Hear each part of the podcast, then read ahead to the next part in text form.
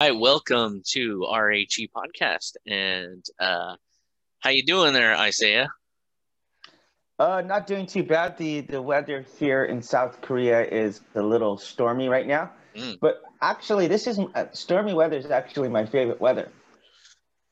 Yeah, mine too. It's uh, Really? also like uh, you know a pretty good song. I- Oh, only I've heard. it rains.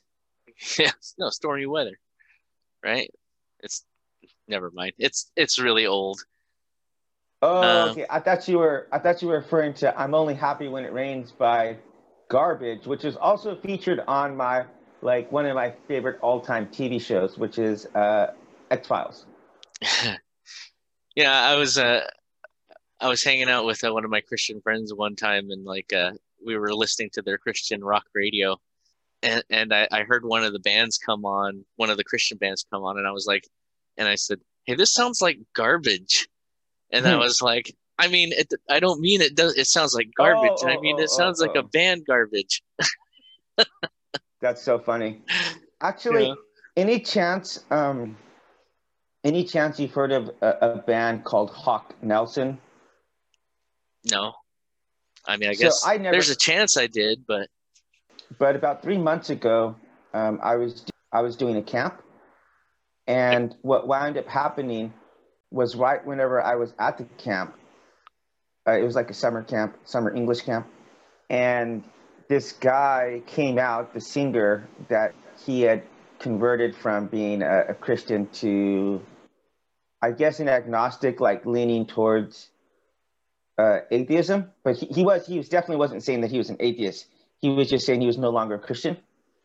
And so Right. um, I actually spoke a little bit about that in a sermon about, you know, being able to discuss things because he, he said one of the reasons why he wound up converting from um, Christianity was that he couldn't be open about his struggles of faith and about like liking liking to have a drink or something like that because he was like in the public view of other the record company and other Christians.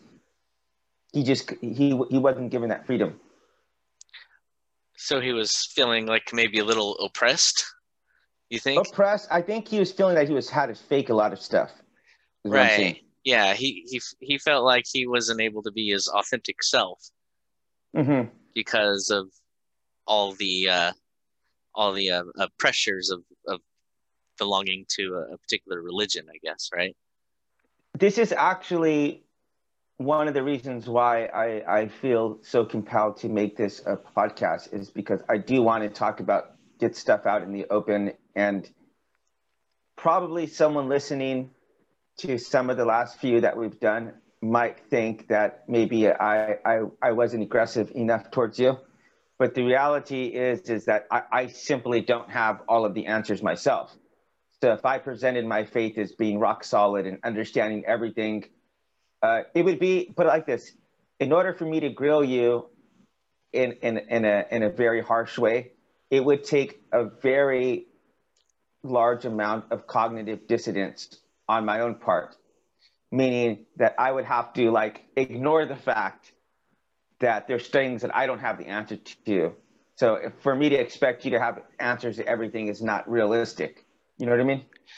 Sure, and I, I think what uh, people listen to this podcast, and I, I would Right. think I thank them very much for listening, obviously. But what one thing should they should know is we're not we're we're here to challenge each other, Mhm. right? But we're not Mhm. here to we're here to understand each other. Right.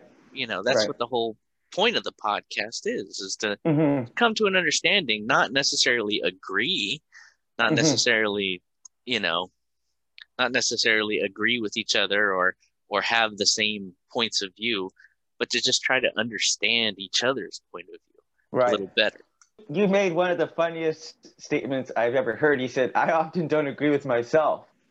So uh, I, I think that that's just a reality, you know, that we, we, if we were to be honest, to really engage in things about ourselves, about ourselves, like not even looking to, to talk to other people, we would find a lot of cognitive dissonance and bias and hypocrisy in our own lives. So I think uh, to me, I just want to be out and open about that and, and explore some of these things. You know, I'm very grateful for this time that we have. So, let with without further ado, let's uh, let's get into the topic of this week. All right. Well, marriage is what brings us here together. Marriage. And uh, speaking of marriage, um, you're married, aren't you? I am married to a South Korean woman. Yes, I am. How long have you been married? That's a very interesting question. Oh Okay, no! so- well, well, listen. How long have you been Very married? Is an interesting question. Yes, it is. Because listen to this. We met in 2011. We met actually on my birthday. It was the third anniversary of my mom's passing away. And my mom's name is actually Susan. So everyone called her Sue. And then my wife's name is Sue Young. So we, we just call her Sue. So I met her on the same day my mom passed away. And then just interesting story. I don't want to get into the details of this, but it was somewhat of an arranged marriage like her, her parents her parents asked me to marry her pretty much so We don't have to get into the being- details if you don't want to. well it's just it, it's not a matter that i don't want to talk to it just it's it's a complicated it's it, would- we would have to spend this whole thing episode talking, about, that Yeah. anyway we got married and so we got married i don't know five months later yeah about five months later after we met Now, at this time, what what was your uh, uh, what was your belief status? So interesting situation because I was actually operating as a missionary, and so I was preaching and teaching people, but I had not accepted the faith myself. So Okay. I was about as big of a hypocrite as you could possibly get because I needed to make money at the time, and my background was in that because I went to Bible college to appease my family Mm. but I still had a lot of doubts in my own mind, and, and I hadn't accepted the faith. I hadn't accepted Jesus Christ. So I was preaching to people because I knew I could make money doing it, but I was still doing stuff like drinking. And I mean, I, I significantly cut down the amount of fornication I was doing in my life. In my life, like I limited down to just one person, which was my girlfriend. But not that that's not to justify that. It just I, I I was I was walking more of a narrow path, but not exactly. I was still like one foot in, one foot out. I call it the hokey pokey. You put your left foot in, you put your right foot out. I, I was doing that kind of game, And you shake it all about. and you shake it all about. Yeah. anyway, so just long story short, we got divorced within a year. I was I was cheating on her a lot. Like I Oh, was I just see. not not in a good space in my life, uh, and I was an alcoholic. So so then I went Gotcha. back to America, and while I was in America, I had a religious conversion. So I was in America for three years after having a religious conversion, and then I came back to South Korea, and then she got pregnant the night I got back. So technically speaking, I don't know. You can say maybe nine years we've been married, but this last time around, it's been like three years, and then if you want to add the first year, four years. I don't know. I don't really know how you want to count that one. That's uh, what so about you, you? you you so you would have a, you have a very interesting uh, pers- perspective on marriage. I think probably. Oh, absolutely. yeah. Um, and how about you and you and your wife? Well, okay, so uh, I met uh, I met my wife uh, in high school. Um, we we took we had choir together, and the fact is that we, we probably wouldn't have met if it weren't for the fact that I I had had not graduated uh, from high school uh, until that I, until I took a an additional semester. So I had I Mhm. took an additional semester of high school basically, so I could graduate and that was that just so happened to be the year that she was there at at the same school because she wasn't at the same school during the time that I was before that. So if Highland I, High School? if I had yeah if I had graduated we would have never met basically if I would have if I would have graduated on time we would have never met. We didn't start off in high school together. We we started off later on like after I got into high school. She was still in high school. She's like uh 3 years younger than me things got serious. We eventually moved in together, and we we we were together for six years before we even got married. Um, Six years. yeah, six years. Yeah, Well, you beat me. Um, we were together. We're not even really even together. It was like five months. gotcha. Yeah, and it's not. It, it wasn't a thing that's like, oh, we need to. Oh, we need to make sure that you know. It, it's like it, it, was like from the beginning we knew we wanted to be together forever. We, I, I don't know. I, I think both of us had probably bad, um, childhood experiences when it came to marriage. So we, we were just kind of hesitant on going through that whole thing, basically. Right. You know. Just just just dealing with dysfunction. Is that what you're talking about? Yeah, because uh, we're both uh, children of divorced uh, parents. Divorced. Yeah. Her family life was really chaotic. She eventually ended up in the, in the foster system, but mine was just kind of like, oh, I got, you know, I kept getting thrown between parents and step parents right. and stuff like that. When it came down to it, we decided, you know, and she kind of sort of had a, a fairy tale outlook on marriage, really. Like, you know, uh, she she had very happily ever after eyes. You know, came to getting married, and you know, I was like, okay, we'll get married. You know, why not? We'll we'll be able to, to file our taxes jointly or something. You know, right? But it, it, the thing is that it was important to us because we were not we're both atheists, so and we had both been atheists basically all our lives, pretty much. Even though we we kind of like uh, um, participated in Christianity, uh, so to speak, but uh, for whatever reason, you know, it was important for us that our marriage would be as secular as possible. Mm-hmm. We want we we I guess we wanted didn't want to we wanted to sit in the signal that um, this isn't about like any anything other than between us two. You know, this is our commitment to each other. How many years did you live together before you got married? And two, do you think it's a good idea in general for people to live together before they get married? Like I said, we, we were together six years before we got married. So um, we got married in the year 2000, which makes it really uh, helpful to know exactly how many years I've been we've been married because all I have to do is think of the year. What year is it? It's 2020. We've been married 20 years. You know. Wow.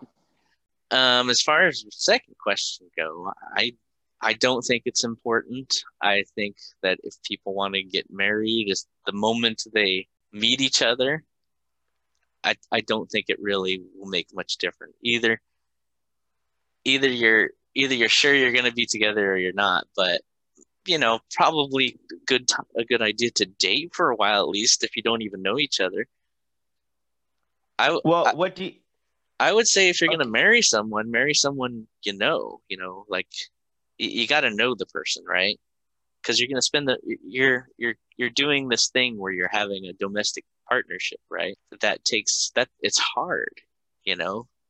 It yeah, takes, of course. It takes more than love. It's it you know it's really like I feel like you know I feel like two people could just decide, hey, you're an outstanding guy, I'm an outstanding guy. Maybe we're not the best. Maybe we don't need to be best friends, but we could live together and and have a, a domestic partnership. What do you say? And then they can commit to that. But it's not going to work out unless you really know know who you're dealing with. Go ahead. I had a friend in South Korea, and his idea for an ideal kind of marriage. He thought that marriage as an institution was outdated. This is younger when we met, so he's actually married to a Korean woman now. But he, his idea was that people should live in like five year contract commitment to each other. So then you can decide if you want to renew or you could switch without any hard feelings. But the reason the reason why I'm asking you uh, about living together is because this creates quite a bit of cognitive dissonance for me as a believer because on one hand i definitely do think that uh, people should not be having sex before marriage. I know that's pretty unrealistic for a lot of people uh, myself included. I mean i was uh, very promiscuous growing up. Like if you i put it like this if you told uh, if you told 18 year olds if you have sex, like you're going to die 10 minutes later, you would see people dying left and right, either way, right? I mean, people just get so caught up in the moment. It really uh, prevents them from thinking about long term or short term consequences. So that's just a reality that uh, I understand. But on the other hand, I do know that that is the most healthy and that's the best way to go. That's not even opinion. That's just all logic, all fact in the universe would point to that. I have to weigh that out with knowing that people do wind up getting married and then living with someone and finding out this person is nothing like the person who I've been dating. And then you get to see this whole other side of them that they've been keeping hidden from you, right? Because I, have heard another joke said that like dating is basically just prolonged lying. You're trying to present this side of yourself that's like perfect, and it's just it's not the case with anybody. Not you, me, my wife, your wife, or any other partner out there. You know what I mean? I I do know what you mean. It, it makes me wonder about you know okay what is this connection between sex and marriage? I'll put it this way, you know, after 20 years of marriage, I'm pretty sure that sex and marriage are not they they don't always you know it's like married people can have sex but um married people don't always have sex. Let's just put it that way. So uh yeah. um, but i think the thing that made marriage important when it came to sex is the you know the possibility of you know a new Child. person in the community that needs to be taken care of you know and that needs to be considered. I i wouldn't i wouldn't necessarily say that like i wouldn't tell anybody especially today now that we have advances in like contraception and stuff like that that as long as you're as long as you're safe about it you know you don't have to be married to have sex. But once a child is produced basically you're all you're automatically married because the child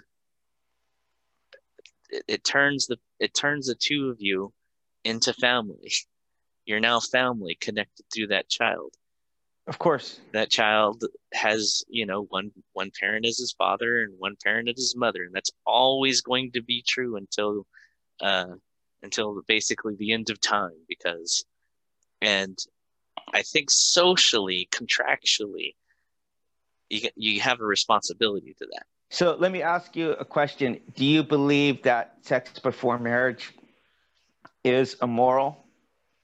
Or is it just like not really moral or amoral? I, I wouldn't say it's immoral because what would you say it is? Uh, well, I would I would say I don't know. I would say it's aim. Well, I don't know. That's the thing. It's like uh, sex can be a powerful thing between two people, you know? It could be a beautiful thing between two people. You know, it, it enhances people's uh, relationships. And I think the really the only thing that ever makes it anything complicated or anything harmful is A, if a child is produced. Um, you know, you're not being safe about it. You're not you're not doing what you, what you need to do to not spread diseases and stuff like that. That would be so it'd be immoral to not be safe about it, I suppose, right? Uh, the second reason it, it, it's harmful or complicated is because of all this the cultural implications. You know, when it comes to to sex, you know what sex means. You know what sex is supposed to mean. You know, uh, the meaning people put sex on on each other. You know, um, or if that sex happens to you know not be fully consensual you know coerced like one partner isn't all in on it you know yeah i think you're really missing um, a side of this that the bible really uh, puts emphasis on is that the act of sex the reason why it should be confined to marriage is because it's a symbolic act of two people coming together uh, in union They're, in fact the bible refers it to as two fleshes becoming one so if you think about for the moment, for the five or 10 minutes or however longer you're engaged in that moment, that you're like one with that person. So that's why it's something that should be considered sacred and that you don't just sleep around. So there's because there's there's other things that I, I don't think you even like touched on at all, which is just the emotional uh, element of it. Or no, I, I totally touched on that. Yeah, I totally did. No, but I I don't think I don't think well at least you didn't go into into details and w- no, what I'm saying is that yeah. so you mentioned culture okay So culturally speaking, there are some cultures who are just uh, far more open and willing to engage in promiscuity. And this is like, uh, don't quote me, but I believe it's like Iceland. No, no, no, New Zealand. I think it's New Zealand, where they interviewed people on average, and like the amount of sexual partners they had was like on average more than any other country in the world, right? So then you have other cultures where it's like a really big deal if a woman were to engage in some kind of in, in, in actual sex, you know. So there's like, for instance, really, really cons- not not necessarily conservative Muslims, but the, those women who who live in in in conservative countries, they're very careful not to actually engage in an actual sex, but they're willing to do lots of other things if you know what I mean. There's like a there's a culture element as well. You know that I'm married to Korean, but it used to be the case that people wouldn't even meet their their marriage partners until they got married. So they consider that as like a bad thing. Basically, your parents would arrange the marriage for for you. And in fact, the, the, the my Muslim friend who will be interviewing from here, his current wife, he lives in South Korea, and he just flew back to Egypt, took a shower, and like got ready, and then went and married her. He had never met her. His parents uh, arranged that. So, what what are your feelings about um, arranged marriages? Yeah, and you know, I think when it comes to like the history of the cultural importance of sex, I think there are like there's there's the fact that you know it's the reproductive act. It's it's such an intimate thing between uh, two people. Um and it can produce you know a child. So it's always been like okay there's a there's the family aspect. If you're going to have sex with someone obviously you're going to be prepared to have a family with that person. And so you know that that kind of makes sort of uh that that's kind of gives some insight on why you know sex before marriage is always such an important deal, you know. Um, another thing I think has to do with um, I'm going to use this word patriarchy. What is patriarchy? So, you know, patriarchy is basically a societal structure where basically men are in control and women are basically subservient. Mm-hmm. Uh, and I think for especially a lot of Western cultures, um, deep like religious cultures, uh, marriage has been an important tool. Marriage and sex has been an important tool to um, basically supporting a, a, patriarchal structure and and con- uh, keeping keeping women basically under control. You know, mm-hmm.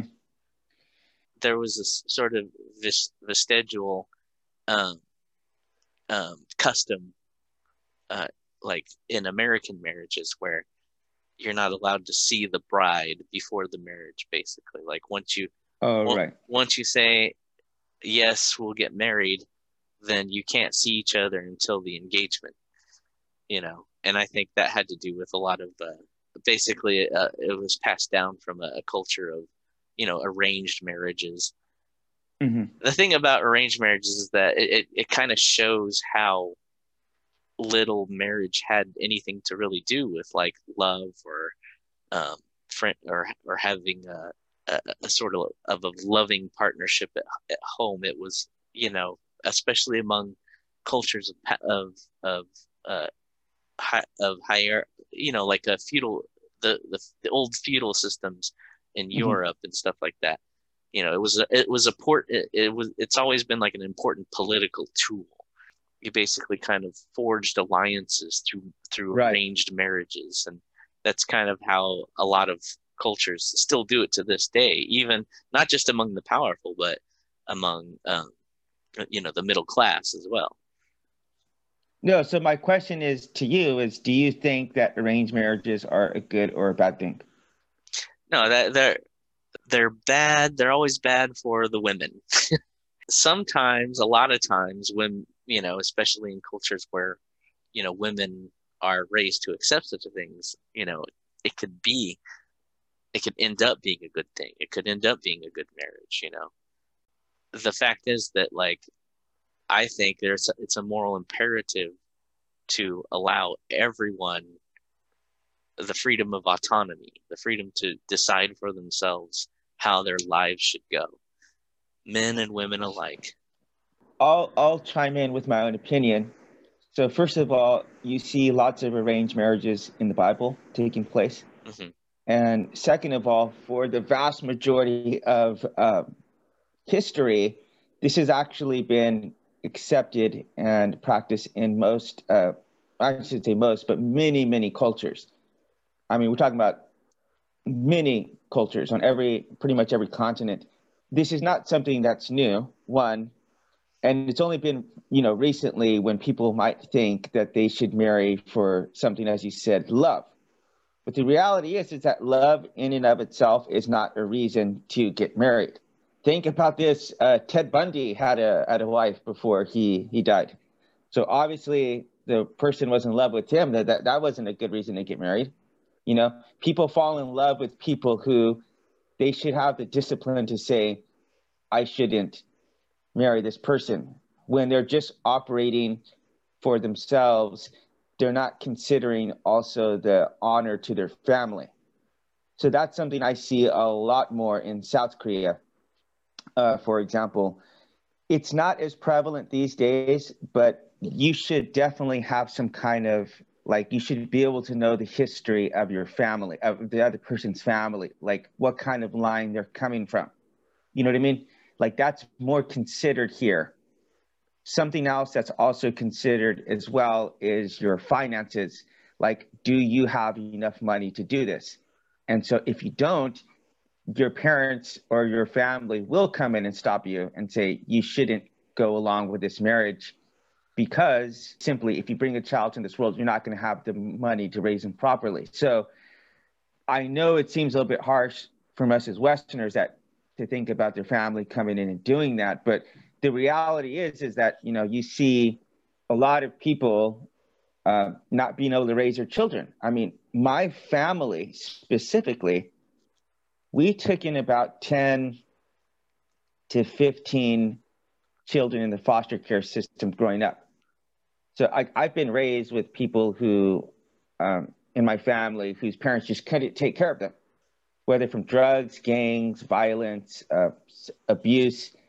They just simply were not able to take care of their children. So maybe there needs to be some kind of like in between ground between, um, because I remember growing up, my parents, my mom specifically, used to tell me, I'm going to pick your wife for you. I'm going to pick your wife for you. I'll pick the best wife for you.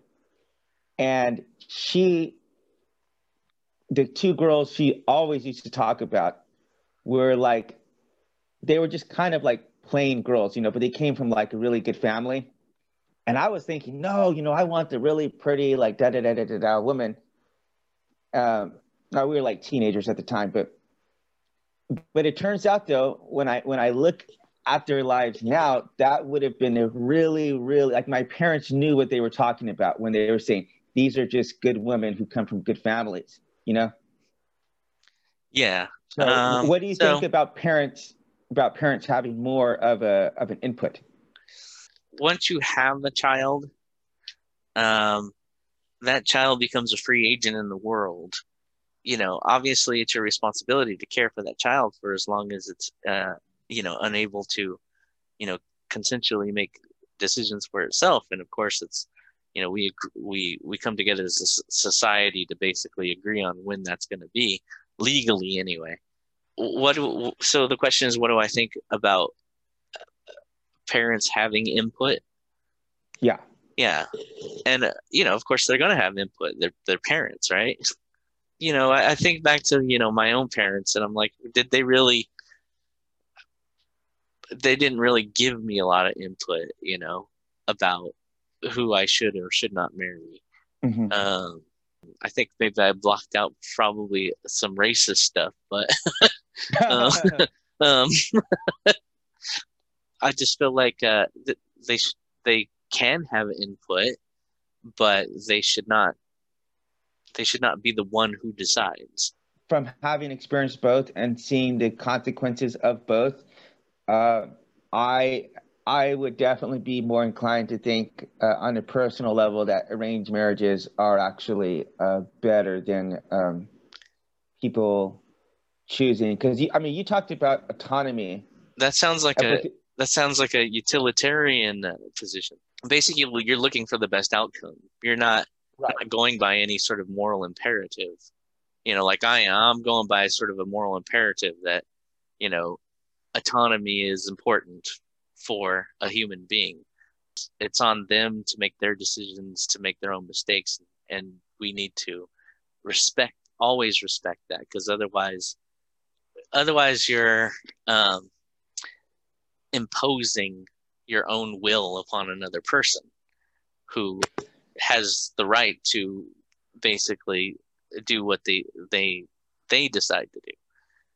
While you are saying no it's it's it's better for the person to have their marriage arranged by their parents because the outcomes will be better right. So i mean it, i think you you may say you have a moral imperative. Well i believe i have a moral imperative as well. It's like you stop people from doing stuff you know is going to be destructive for them.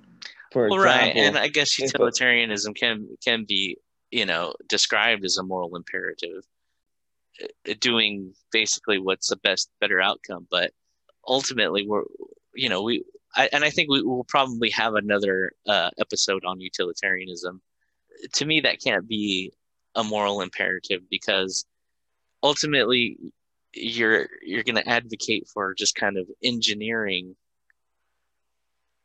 uh, our society in a way where like we have to tell people that they have to do certain things that they have to you know that they have to have certain jobs or they have to live cert- a certain way of life because better overall outcome that ultimately I don't think will work.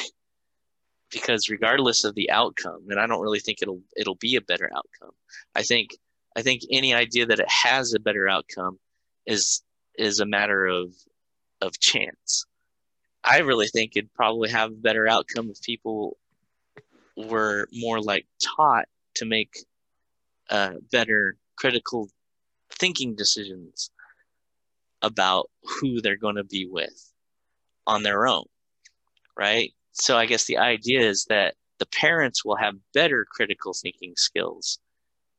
So they will make better choices for the, you know, the child. But obviously, we live in a society right now where we don't we don't marry children to each other. You know, mm-hmm. adults marry each other. They children get to grow up, and then they get to make their decisions. You know, that's what kind of society we live in now. And I don't know, I don't really think it's a better idea uh, that we live in a society where, you know, all the ch- child's decisions are made for them before they even get to grow up at all. South Korea um, is a very mild form of social engineering because it's not yes. as though the government forces you to do these kind of things, mm-hmm. but just there's so much cultural pressure on you. For example, no, right. as I said, exactly. things like it's not a government engineering; it's a cultural engineering, right? Like, like what? For example, I'm, here's another one, and I want to move on after this point, but it's like not in the slightest sense of the word socially acceptable to have a child outside of wedlock. Mm-hmm. So unless you're married, um, so and that that's the way it, was, it used to be in America, right? Once upon a time. Yeah, exactly. So, uh, but you know, there's a whole other issues that we could talk about, uh, utilitarianism and culture and social engineering. I'd like to talk about, but another question I want to ask you is, why do you think so many people get divorced these days? You know, they get divorced more these days because they're um, they're more free to. Um, I think people didn't get divorced before because they weren't more free to. Um, they probably would have got divorced more if they were more free, if they were more free to, if they felt like it was a thing that they were allowed to do. And you know, today we live in a culture where if it's not working out, you know, you could, you guys are free agents, con- consensual adults. Um, you don't have to stay married. And by golly, if it's not working out, then maybe you know it, it's kind of a culturally accepted thing that you know you should not stay married if if it's really not working out. So I think that's just what it boils down to. So let me ask you another question. Are you familiar with what the Bible stance is on abort? I mean, not abortion, um, on divorce. Uh, and I know what Jesus said about it. I think Jesus said something that that went something like, uh, "If if you get if you get divorced for any reason other than for adultery and you get remarried, you're committing adultery." Right. So I think a subtext about that is that you just simply shouldn't get divorced. But on the other hand, we do recognize scenarios where, like, let's say, for example, someone is an alcoholic or they're very abusive, and then you simply just cannot be in that marriage anymore for your safety or your children's safety or, you know, maybe your financial future. Let's say, for example, someone's a they have a gambling problem. I was a compulsive gambler for some time in my life. It, was a very embarrassing uh, chapter of my life, but oh, you um, know, gosh, you want to open up my book? I've never been a a, a, a gambleaholic, but I've had my uh, I, have had my shameful uh, vices, I guess. Um, that well, that almost put put me and and uh, others into uh, you know uh, emotional danger. Yeah, well, um, I, I thank God because God has provided God in the, the realms of the Bible and learning about spirituality and what is healthy and what is not healthy. I think that growing up, you know, my parents told me don't have sex, don't don't don't get drunk, don't uh, don't gamble, don't get your ears pierced, don't get. They told me all these things, and I'm like, no, that actually makes me want to do them even more. That makes me want to be promiscuous. That makes me want to be an alcoholic. That makes me want to want to go to Las Vegas and get all these tattoos and piercings that I have right now. But when I look back in retrospect and I see that my parents had a lot more foresight and understanding about the world than I did, I take a look at my faith now and it really has provided a, a framework, a foundation for me to live a more whole and healthy uh, lifestyle. Yeah it's really difficult to you know garner garner that relationship of, of trust between a parent and a child. And that's something I, I it's like one of the most important things for me is like um you know how to how to how to make sure that my my child trusts me you know. And uh you know because i think i think the reason why like you know uh, kids tend to do the opposite of what their parents say is because you know a lot of times they look at their parents like, "Whoa, whoa oh, are are you so perfect?" You know, it's like parents mm-hmm. parents seem to want to pretend like they don't make mistakes. You know, like like they're now now that they're daddy or mommy. You know, you got to look at me as someone who's perfect. My my child has to see me as someone who's perfect, right? And I think that's that's one of the things that I've always tried to remember is like, no, I I don't need to make my son think that I'm perfect. In fact, he needs to probably see my flaws. He needs to see that I'm flawed, and he needs to he needs to trust. You know, to mm-hmm. help to help garner trust between us. Uh, the way I I've understood the Bible, there, there's a lot of it in there that basically is saying, you know what, better not get married, right? It's better to just not get married. Just forget it. You know, forget about getting married. Just uh, you know, focus on being a good person. I guess that's why there's in in some Christian sects that there's a a, a thing about um, you know aestheticism. Basically, it's like you know, uh, basically keeping celibate, sort of like preachers and uh, not preachers, but like certain priests, they they take a vow of celibacy or or like mo- monasteries or something like that. They don't get they don't they don't get married. They just serve God basically. So there's a couple of things to say on that. One is that unlike the Catholic Church, like uh, the the Protestants in the Bible doesn't even say anything about pastors uh, not getting married. In fact, no, sure, it but it, assumes it, it does it does have things in there that basically allude to not just allude to, but just outright say, hey, get married if you want to, but it's probably better that you don't. Well, specifically, you're referring to Paul's uh, letter to the Corinthians. Okay. And what he says in there is that he says, your life would be easier if you didn't have a wife or a spouse. I mean, that's what he says. That's mm-hmm. that's what he's saying. He's like, you're gonna have a lot of hardships, and that's the truth. Is that yeah, parent, a parenting and having a spouse, it's a lot of hardships. And this is what I what I wanted to talk to you about about why I believe there's so many divorces, but he literally says in there, I want to spare you from that. And so he right. says, look, if you're given the option and you are going to wind up, for instance, like sleeping around, well, he says, yeah, then, then, then the better option for you in this case would be to get married if you cannot control your sexual desires. Uh, another place uh, Jesus says that yeah, it, it it it it would be better. He actually calls it being a eunuch for the gospel. Right. And eunuchs were people who had their testicles cut off so that they couldn't have sex even if they wanted to. So extreme. So yeah, well, it's it's he doesn't literally mean. No, he, he wasn't literally meaning like cut off your. Well, because they li- they did that was a thing back then though, back in that in that time, right? Yeah, but they usually did that to kids, and then they would like raise them to be in in that environment so that they just would be like servants to the kingdom, for example.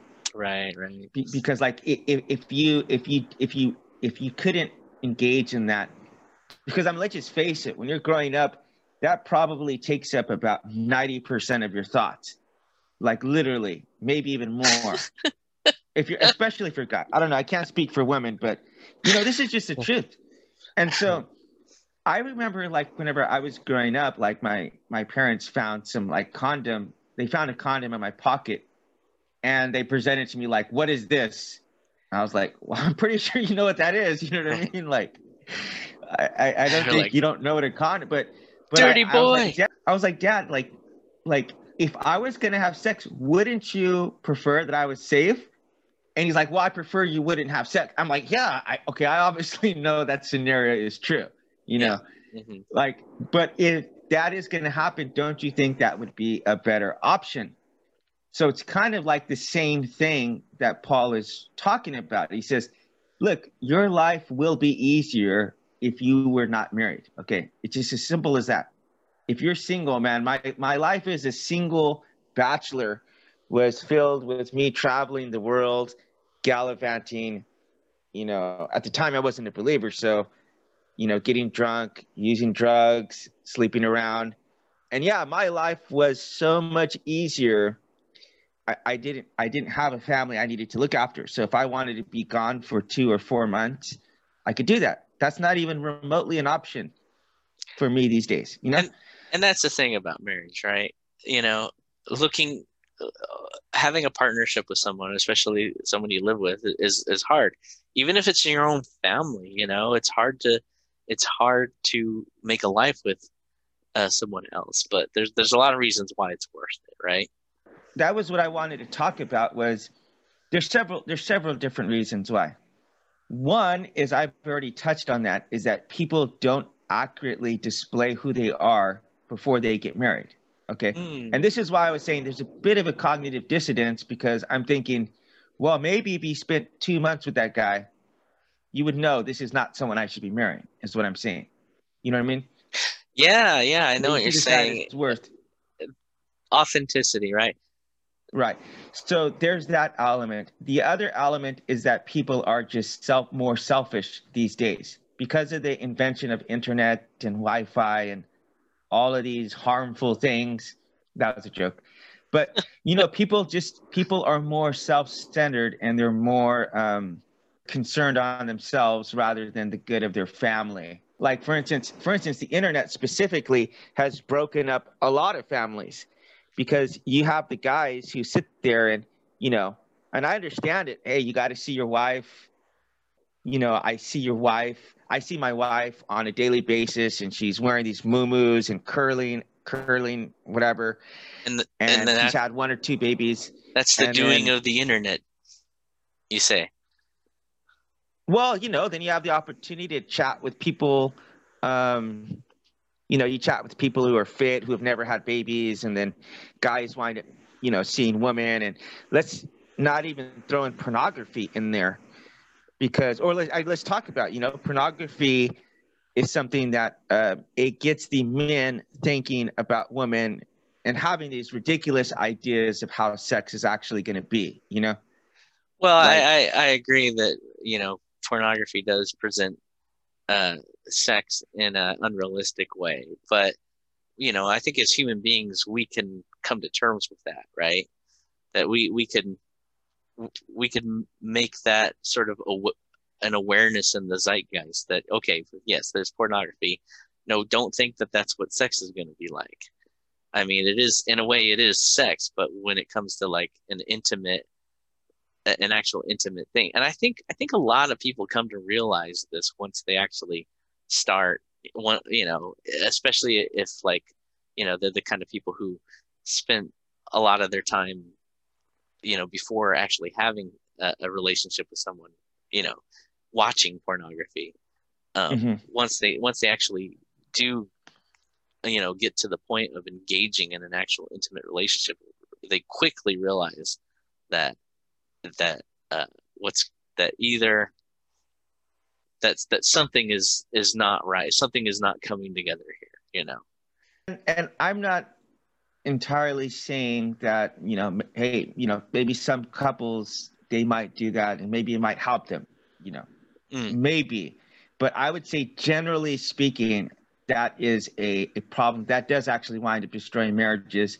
Furthermore, because So- as we were talking about, when guys start to have these fantasies that this is how it's going to be, then when you go back to having just regular, you know, 10, 15 minute missionary sex, that just is not going to get you to the point where you want to be. So then you have to start turning to the pornography to to get you off or to pursue someone who is more willing to engage in some of these things that you see being depicted. It's it's just it's unrealistic. I'm very against it. Um, pornography. It's, it's Yeah. I think it's very bad for marriages. Um, oh okay I believe that if people were to do what the Bible says, which is one, is that you just you wait to marriage to actually have sex. And I know it sounds kind of prudish, but there are some practical reasons why. Then you're gonna if you if, if your spouse is the first person you ever had sex with, then you're not going to be comparing them to past lovers that you've had and thinking, oh, you can't do this like that person did, or et cetera. So then it starts to build up like a it's psychological i would say that it starts to build up this nostalgic feeling that you might be having for another person that you might have had. You know then you al- always think about this. You run into someone who hey in the past you were having sex with this person you know and now they're standing in front of you and your wife it's a pretty awkward situation you you you think that there there would be no other solution to these problems that might occur uh, other than you know being celibate from you know both premar- premarital sex and pornography basically I mean, I would probably, if you want to start talking about some social engineering, I think I might have some solutions that probably people weren't going to like. But I do think that um, if we're talking about just individually speaking, this is something I would encourage people to do. One, don't have sex before marriage. Two, don't use pornography. And whenever you do finally get married, like you should be idealistically speaking this is what the bible describes a marriage to be like each partner is putting the other person above themselves hypothetically speaking if your wife puts your, herself under you then you would just come and dom- dominate her okay but that's not what the bible's talking about it's you're both simultaneously doing it to each other And so you're both looking to serve and to please the other person. So you're taking yourself out of the driver's seat and you're letting the other person get in the driver's seat and you're saying, I'm going to be a passenger here. Most people, they want to be in the driver's seat and they want their spouse either in the back seat, not even riding shotgun. They either want them in the back seat or maybe in the trunk. You know what I mean? That's how, that's the level that they put themselves above their spouses. So I think that's something that needs to be strived for in marriages. Because I think if you if you found that that people were doing that, they were striving to make the other person happy, then yeah, you would not see the kind of divorces that we see these days. Uh, that's that's a very that's very interesting. I think I, I personally I personally think that um, there are very successful marriages where there's a lot of equality in the relationship and no nobody's trying to be in the driver's seat it's just everyone's like in a it's just like in a any other relationship you're trying to find your place in it right so i mean maybe maybe there sometimes is a dynamic where there's uh, you know a sort of this struggle power this power struggle that you uh, but um, i think i first think that marriage is going to be very successful um, when you know basically equality is in, in is in full consideration all right, so we're gonna have some uh, last thoughts, and then we're gonna get into our uh, our top fives. Marriage is is difficult. I think anybody who said that marriage wasn't difficult or it was going to be easy is lying to you. And I think that's one of the biggest problems with people who, who are getting married these days is that you have to know first and foremost there's no fairy tales, there's no Prince Charming, there's just a lot of days that are mundane. There's lots of days where, you know, you feel like you could just walk out. But as with our relationships with God, the Bible talks about marriage as far as the closest thing that we have for a representation to uh, our relationship with God is because it is when you take your vows supposed to be in sickness and in health, in good times and in bad times, and in rich and in poor. And with my wife, I've had lots of money and I've had literally like one dollar to my name. And I've been very healthy and I've been having to crawl around on the floor. But having someone to take care of you when you're sick and in turn looking out for them when they're sick, this is something I think is a very sacred uh, institution, and I think too many people spit on it as far as getting divorced or rushing into it without giving it proper thought. So I think the more we give it proper thought, the more healthy we'll raise children and the more fulfilled our lives will be. I think we would do better as society if we would just get closer to each other because, you know, I think, you know, I say you had a point that we do have this thing going on with the internet, and uh, you know it's supposed to connect us all to, together, but so, something's going on. We're we're we're getting a little more isolated these days, and I think when people look at things like you know the state of marriage, they want to they're they're looking for reasons reasons why we're all uh, so so isolated. And I think it's just be, become a little bit too easier just to like retreat retreat from each other you know? What we need to do is find a way to, to stop retreating because we, are still we're still going to deal with each other no matter what you know? Um, especially if you do something like have a child together you're going to be dealing with each other one way or the other. Uh, even if you get divorced even if you're living in different places you, you have this mm-hmm. thing you have this person between you this that connects you that makes you a each other's family whether you like it or not you know? It, it, it's tough. It's tough to have a relationship with someone.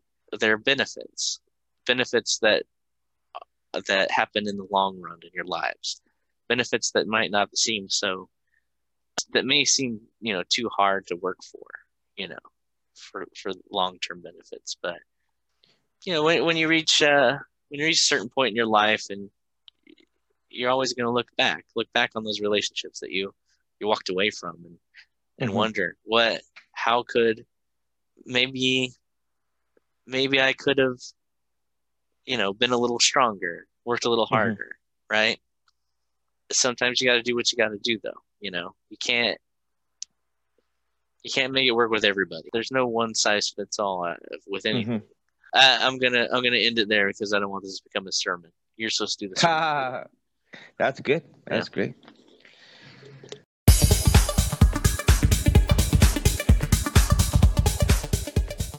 Let's do genres first. So I'll, I'll hit this out the park first, and I'll say alternative is my number one favorite of all time. As close second would be rock, but I can only take rock so hard as the Pantera Slayer. That that's just a little bit too hard for me. I like to be able to digest what the people are saying, and when they're like rah da da da da da, like I have no idea what they're saying. So uh, I love a hard bass track with some hardcore drums and some uh, distortion, like Smashing Pumpkins or uh, Nirvana. But that's about as far as I can handle. What about yourself? Top two.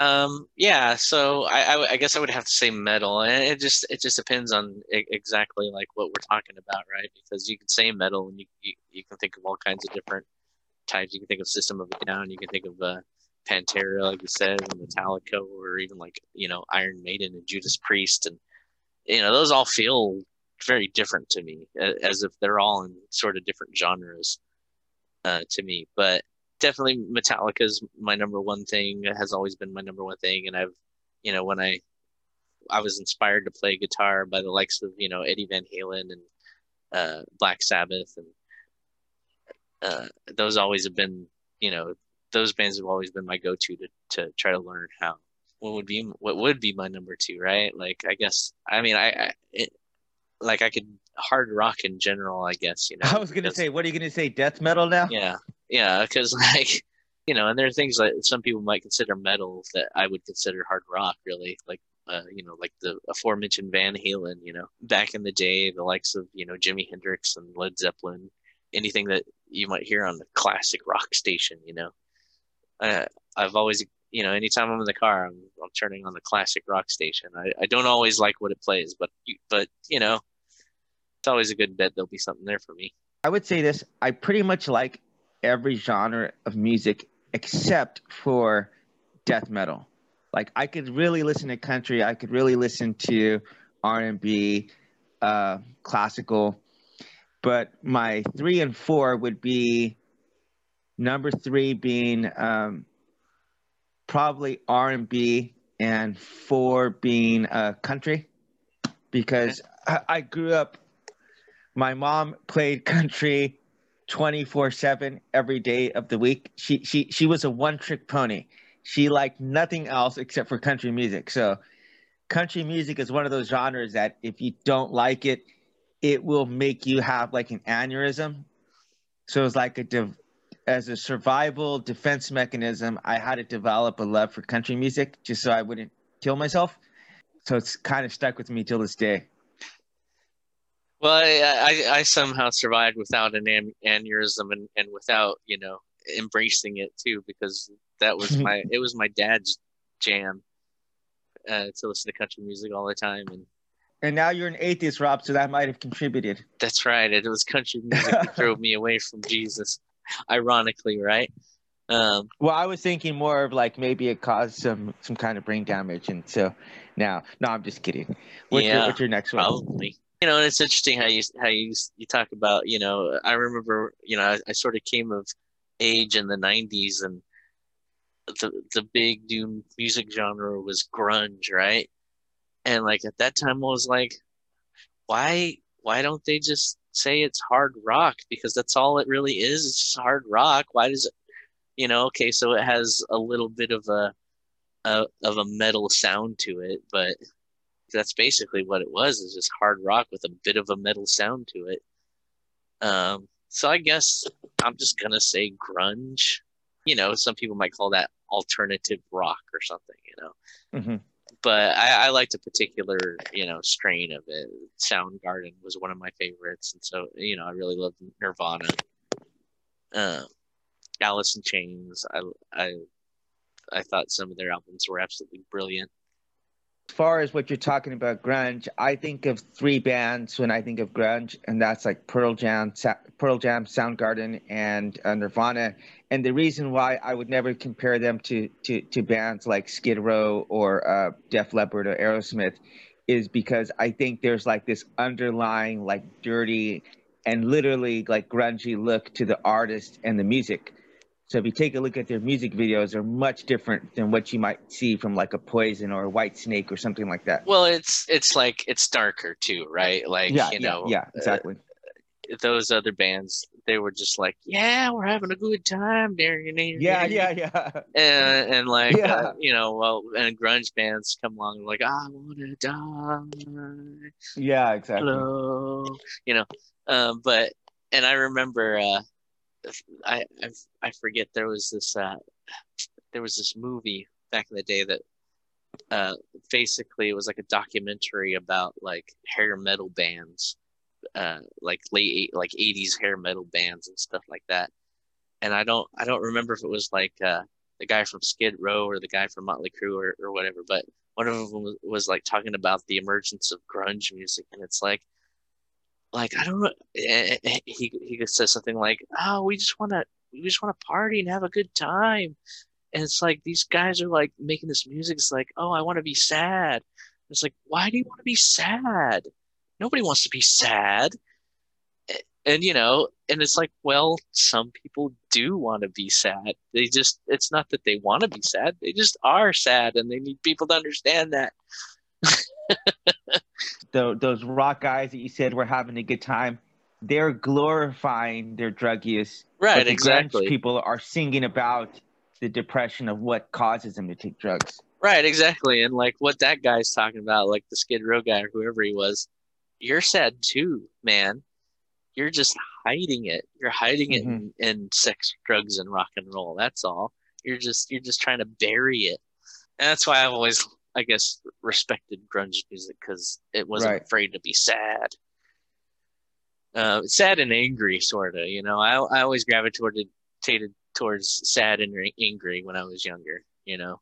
See, I, I'm gonna give punk rock, punk rock a big uh, uh, fist in the air because for for a while in the uh, in in the aughts, the the early 2000s, I was uh, I was part of. I was I played guitar in, in punk bands, you know, Oh, I see. because uh, you know I fancied myself a metal guitarist, but uh, for whatever reason I couldn't find myself any metal bands to play with, and hmm but I I could find plenty of punk bands to play in. So I I just started playing in punk bands and started embracing that and started getting into it. And I think there'd be a toss up also too with classical and rap. And I know that's quite a dichotomy, but as I said, I like a wide variety of things. oh yeah, great. And Right. for the record, when I had hair, I was an aspiring rapper and I used to have dreadlocks, but those days are long gone. Oh man, recently at, at, at my office job, they asked, you know, we have a human resource person. It's like, oh, we're gonna put out this thing, and I want you all to send me, you know, uh, uh, pictures of your uh, your uh, your senior year photos. Oh, We want to see everyone's senior year photos. So I sent one in, and mine. Oh, that's great. I, I have this huge mane of long red hair. You know, I look, I look like a, you know, and I, I got this dashing pose about me, like I look like a, a romance novel. Based. People at work are like, "Oh, were you into Duran Duran?" And I was like, "Duran Duran." Uh, more like Metallica. Keep Duran Duran in your mind because that's going to come up again. My favorite all time will always be Nirvana. I'm pretty dead set in knowing that uh, no band is ever going to displace Nirvana for me. Partially is because whenever I was growing up, they were like the first band that it was okay to listen to if you were like black or Mexican. Because when they came out, all my brothers, like Cholo friends, they like freaking loved Nirvana and that was just like such a taboo like you just did not listen to alternative if you were black or mexican so they paved a way that i remember just listening to them and being like i just cannot believe how good this is That is so interesting to to hear that. I I did not know that it was a cultural taboo to enjoy uh, it was it was about you know it was about it being white, right? Alternative alternative rock is a very white Yeah. genre, isn't it? Right? Yeah. Yeah. Well, I'll tell you what other band really helped that out was the Red Hot Chili Peppers. They, Oh, they, they- right. They, were one of those ones that were like, "Hey, this is cool. Like, this is kind of funky. We got some like little raps in there." So Yeah. yeah, they were another big one. Yeah, that that was great. Yeah, big uh uh big respect for Red Hot Chili Peppers because yeah, that they uh when they came out, I was like, well, this is something different, right? You know. Um, well, because they they mashed up so many different kind of genres. yeah, I discovered I, finally like got into Metallica. Um, probably around when I was like thirteen or so. And that was like just the right time for me because there was a lot of things for me to be angry about. Lots of things, you know. So Metallica kind of just kind of hate, helped me just get through that anger. And I, I kind of poured into it's kind of like, you know, you said, you know, the, the songs are, are dark. You know, I was really super into Metallica when I was young. Um, it basically, they helped me learn how to play guitar um, I taught myself how to play guitar by like basically reading um, Metallica tab books, like guitar tab books. You know, even like once, like I don't know if you know about like the whole era where they they sort of sold out, they're sold out, you know, era. You know, they they cut their hair and they sort of became, you know, sort of pseudo alternative. They softened their image and their sound a bit. And even through that, I kind of stuck with them, but I never really liked that era of of uh, of their their stuff. I I always was like, you know, early, especially like the first three albums, and like the top album for me is um, Master Puppets for them. That's like their coup de grace, their their masterpiece. Lately, I hadn't been listening to Metallica so much, but like somehow like you know, I showed it. I, I, I was in the process of showing my my son, you know, and you know him only being like two, three years old, bands, and he like he grabbed onto Metallica hard for some reason. He just wanted to like watch Metallica concerts like hardcore, you know, and it, it's made me like start listening to them again. It's crazy. Yeah, maybe we could do a podcast on it, like on uh, on the music that's kind of uh, shaped our lives. Yeah, well, because as you know, as you know, um, music winds influencing you a lot, and it actually helped me do some really bad, depressed, depressed moments of my life. So, Yeah. I would like to go into to more details about that. It was good talking to you, Isaiah, and uh, uh, I want to thank everyone for joining us. Um, At RHE uh, podcast, I want I want to thank everyone for joining us at the RHE podcast. Here, I'm Rob Shock. I'm Isaiah Diesel. Thanks for listening. Thanks for listening. Bye bye.